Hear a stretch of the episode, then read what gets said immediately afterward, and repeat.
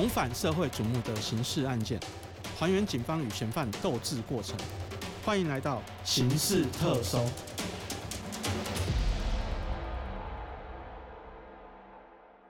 各位听众，大家好，欢迎收听由静好听与静周刊共同制作播出的节目《刑事特搜》，我是主持人小付。今天来到现场跟我们分享这件案子的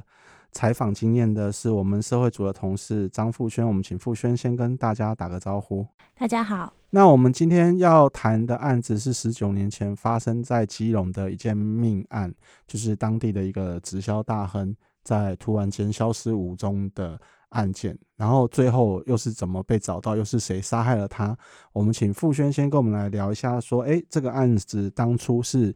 怎么样开始起案的、成立的？嗯，这个是在十九年前，然后基隆呢有一个妇人，他就先到警局报案，他说他在那个基隆独居的丈夫啊，邱姓丈夫已经很久联络不上了。一般他们是一个礼拜都会联络一次嘛，可是这次很奇怪都没有办法联络上。她就去那个丈夫的住家，就发现说地板有擦拭的痕迹，然后家里的除湿机也也不见了，所以她就觉得很不对劲，因为她丈夫是不做家事的人。他平常就是不会去擦地或是或扫地什么的，就可是连家具他也都没有在理，就他就觉得说这个案件很不单纯，所以他就去去报案这样子。啊，去报案。所以警方获报的话，就是你这次采访的当时的承办人员。他当时有没有跟你聊到说，当时到现场，他们有没有发觉现场有什么不对劲的地方，或是怎么样，让他们觉得说事情不单纯？呃，他们发现就是屋内都没有打斗的痕迹，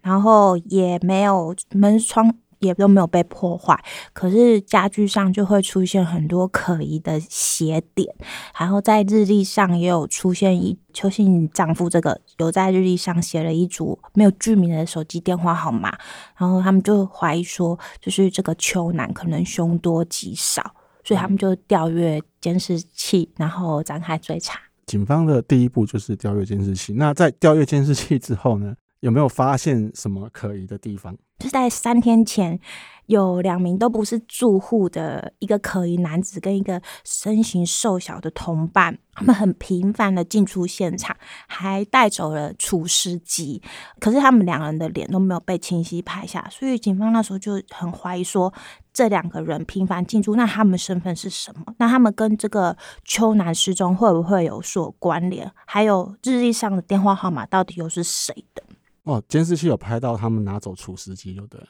有有。哦，那应该这两个涉案的程度可能就不轻了嘛。那最后警方又是怎么样去证明他们心中的疑惑？就是说，怎么样去证明说，哎、欸，疑点嘛？对，证去找到这个监视器里面的男子。这个男子他后来就自行就是送上门来，因为那天他们就是在查案的时候，其实因为大家有知道有那个命案发生嘛，所以很多人都很关注，就是说，哎，这栋刚刚好像有发生命案什么之类的。可是呢，他们就那天警方因为找不到其他的线索，他们就决定说还留在现场继续去搜查，看看有没有其他有利的证据。然后后来有一名。确信男子，他就说他是水电工，他就按了电铃，然后说要来找邱先生。他说他是邱先生的好朋友，然后他有拿出名片，名片上面就是有印那个水电工的名字跟电话。他就说邱姓男子还欠他一百多块的维修水电费，然后他要来跟他讨。这一点上面，警方怎么去认为说这个确信的水电工跟这位邱姓男子失踪有关联？因为这个劝男他就是突然出现嘛，然后只是为了要跟他所谓他口中的好朋友，就是邱姓男子说讨一百多块的那个修缮费用，而且是在他失踪的这个敏感的时机点，所以警方就觉得有意。后来呢，不是说他有给他一张名片，警方就有收下那个确信水电工的名片嘛，他比对以后就确认说日历上的那个电话，他们本来在日历上发现一组电话，正好就是劝男那个名片上的电话。嗯，所以他觉得说他的动机很不单纯，决定要到他家去做房查。因为应该是说种种巧合让他们觉得确男有有一点问题就，就对对对，就设有中线。嗯嗯，因为刚好那个时间点出现在对啊，然后那个消失的人家中，然后就上面最后一个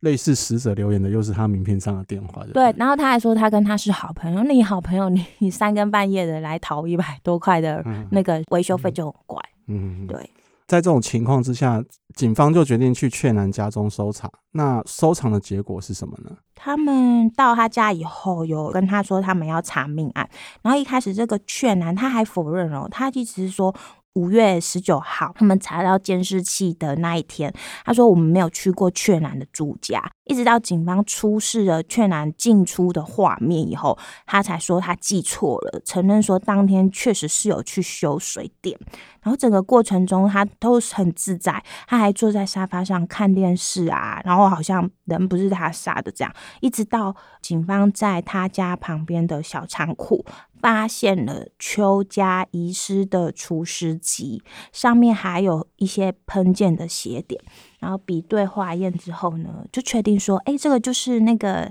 失踪的邱男的血液。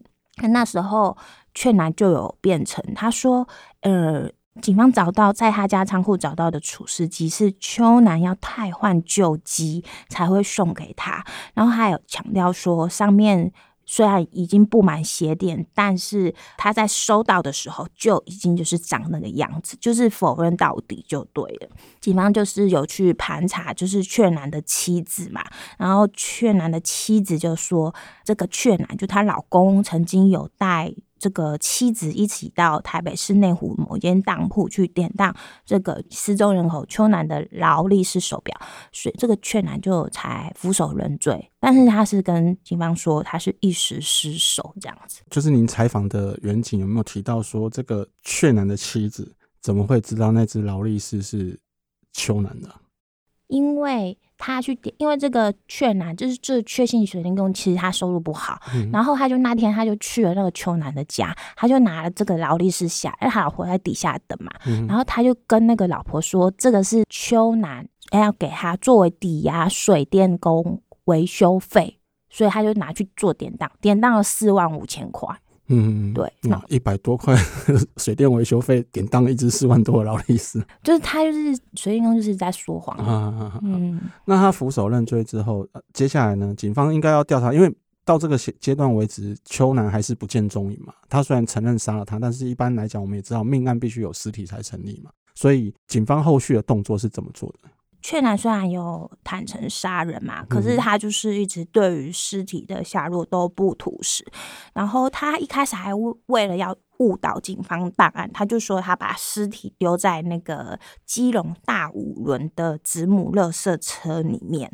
可是他们去找都没有找到，一度本来那时候就是承办警官告诉我说，市长那时候还打算说要关闭，就是那边一个热色场三天，要去做搜查。可是后来他们觉得雀男真的就是鬼话连篇啦，所以他们就就不做。但是呃，后来他们有去。看那个监视器画面的时候，有一名警员，他就想到说，监视器里面有一个身形瘦小的同伙啊，跟雀男的弟弟很相像，比较小只，他就认为说，这个弟弟也许知道什么，因为他们就是在同一天进出那个现场，呃、现场，嗯嗯，然后就把弟弟带回到警局做侦讯。但是就我知道，就是说这个弟弟好像也有点精神障碍嘛，那。在警面对警方的询问的时候，也不见得能够正常的应答。那最后警方是用什么方式，怎么样去突破，说让弟弟协助去找到这个尸体？对，因为这个弟弟他真的是重度智障者，他讲话他没有办法讲成一句，他只能用只字片语去表达，而且他对于警方的问话他也是不太能够了解，说他的意思到底是什么这样子。然后一直到有一个员警，他就是他就是他想说好吧，那他就是慢慢跟他聊聊聊，他就开始跟他开导。就是你哥哥做的是坏事啊，那你跟我们讲没有关系，这不是你的错什么的。他就说，那你带我们去找阿北好不好？然后说也奇怪，就是就做重度智障的弟弟，他听到阿北两个字，他就马上说出三个关键字，他说阿北就管耍定。所以警方就研判说，哎、欸，这个弟弟可能当初有陪哥哥去弃尸，那这个刷定啊，然后可能就是弃尸的地点。嗯，所以他们就说，那就是带叫这个。确定带他们去找尸体这样子，可是他是有重度精神障碍的人，他他会记得当时的，比如说弃尸路径，或者是说弃尸地点吗？那时候他们就真的带着这个确定，他们就开着警车，然后一上车以后呢，这个弟弟呀、啊、就。带着警方一路往那个山区，就是往山区的方向走就对了。承办警方告诉我说，他们车开得很慢，然后他们有把窗户放下来，然后那个滴滴就是确定，他也非常认真，他就这样慢慢看，慢慢看，开大概二十分钟以后，这个滴滴就就说阿贝迪家，然后就是刚好是在一个边坡，然后他们一开始也是半信半疑嘛，才刚一下那个车门就发现。就是很浓厚、很浓厚的那个尸臭味就扑鼻而来，所以他们就很确定说，那这边应该就是弃尸地点这样子，嗯、他们就去展开搜查。那最后是就是在边坡找到失踪的秋楠的尸体嘛？虽然味道很浓厚，然后但是他们一直找，找了两个多小时，因为他们其实出发的时候天就已经很暗了，然后一直找找找到凌晨十一点多，还是都找不到，但是味道却越来越浓，所以他们就决定说，那我们就请家属来做祭拜。然后拜完以后，大概半小时以后，突然有一个人他就开口了，他就说：“哎，会不会那个尸体就是在我们脚踩的底下？”嗯，然后他们一看，他就是那个脚踩底下刚好就是一个床垫。他们把床垫掀开来看，没有发现尸体，可是他们有发现，就是说上面有铺满那个就是人家弃置的柏油，还有毛毯跟雨衣。因为那时候就是队长就说：“那我们就。”挖挖看，因为一掀开那个床垫那以后，尸臭味是越来越浓，所以就有人开始徒手去挖，挖一挖就摸到一个软软的东西，然后仔细看，哎、欸，真的是就是那个邱姓死者的手，然后就找到了尸体，所以案情顺利侦破这样子。徒手去挖，这也太……对，因为他们不想要破坏，他们很害怕就是会破坏现场。对对对，啊，那基本上尸体找到了，那可能这位确信水电工也。很难再否认什么了。那他有没有去交代说他为什么要杀他？为什么会跟弟弟又扯上关系有关联？当时是用什么方式把尸体运到山上这样子？那时候他是跟他在一次。就是场合认识嘛，然后因为这个死者邱姓男子呢是做那个化妆品直销的商人，然后他非常有钱，人脉也很广，常常会帮这个雀男就是牵线啊，介绍水电工艺生意这样子。在案发的当天呢，他就先到这个邱姓死者家换日光灯管，然后后来呢。本来要走的时候，邱姓使者又跟他说：“你看热水器好像也需要修理。”所以他那天下午又来了一次邱仔，这样子就到了邱家。然后帮他换的时候呢，那个邱姓的死者就开始跟他开玩笑，他说。啊，你生意都有介绍了，我看你都有一顿没一顿的，还笑他好吃懒做啊，然后说他就是说他脸色看起来黑黑的啊，是不是纵欲过度啊，造成性无能啊什么的，还说你这样老婆会跑掉哦，所以这个劝男他就很不爽，他就跟警方声称说他当下就推了他一，然后他的头就就是撞到那个茶几，然后他就就死了这样子，这完全就是。践踏了一个男性的尊严的意思，就对。那就是秋男撞到桌角之后，雀男说他已经死亡了嘛？那雀男之后是有什么样的动作？然后为什么他的弟弟会知道他弃尸的地方？呃，这个时候呢，确男就想说，那他要分尸，所以他就先把这个死者的衣物先都扒掉。可是他他就拿了菜刀准备要分尸的时候，那个血液就是不断的喷溅，他就觉得说不好砍，他想说那算了，我就干脆弃尸好了。可是因为这个尸体太重了，他自己没办法去去搬运，他也怕用电梯载运的时候监视器会拍下画面，所以他就先。先把这个邱姓死者呢包包在那个床单里面，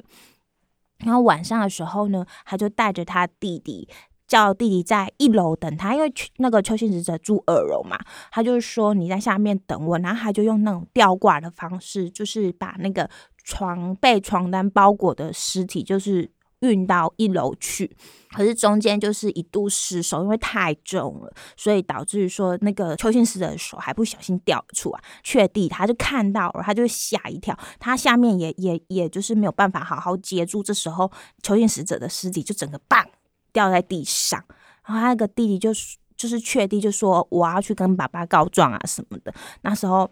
劝男还跟他讲说，你你不准去告状，他就警告他就对，然后还要求说叫这个弟确弟就是陪他一起到山区弃尸。所以这个也蛮稀奇的，就是说一个重度呃智障的人士，居然会在不明所以的情况之下，会记得说，哎、欸，他协助哥哥弃尸的路线，甚至很准确的就说出地点。对，这个对警方应该对这件事情的记忆也是颇为深刻。他们就觉得很神奇啊，因为那弟弟是真的就是一个重度智障的人，他根本就是。连好好应答都没有办法，可是他却在那么天生那么黑，而且你知道产业道路都长得一模一样，差不多嘛。他居然就是这么明确的在某一个边坡，然后就说叫警方下车，然后确实就真的是气死地点这样。嗯嗯对，他问他什么都不懂，他就是这个特别了解。嗯嗯，所以这个事情还是告诉我们说，哎、欸，其实坏事真的还是不太能做啦，因为不管怎么样，总是会被。会有被发现的一天。对啊，好，那我们谢谢傅轩今天来跟我们分享这个案子，也谢谢大家今天的收听。有兴趣了解更多的听众，欢迎锁定由静好听与俊周刊共同制作播出的刑事特搜。我们下次见。想听爱听，就在静好听。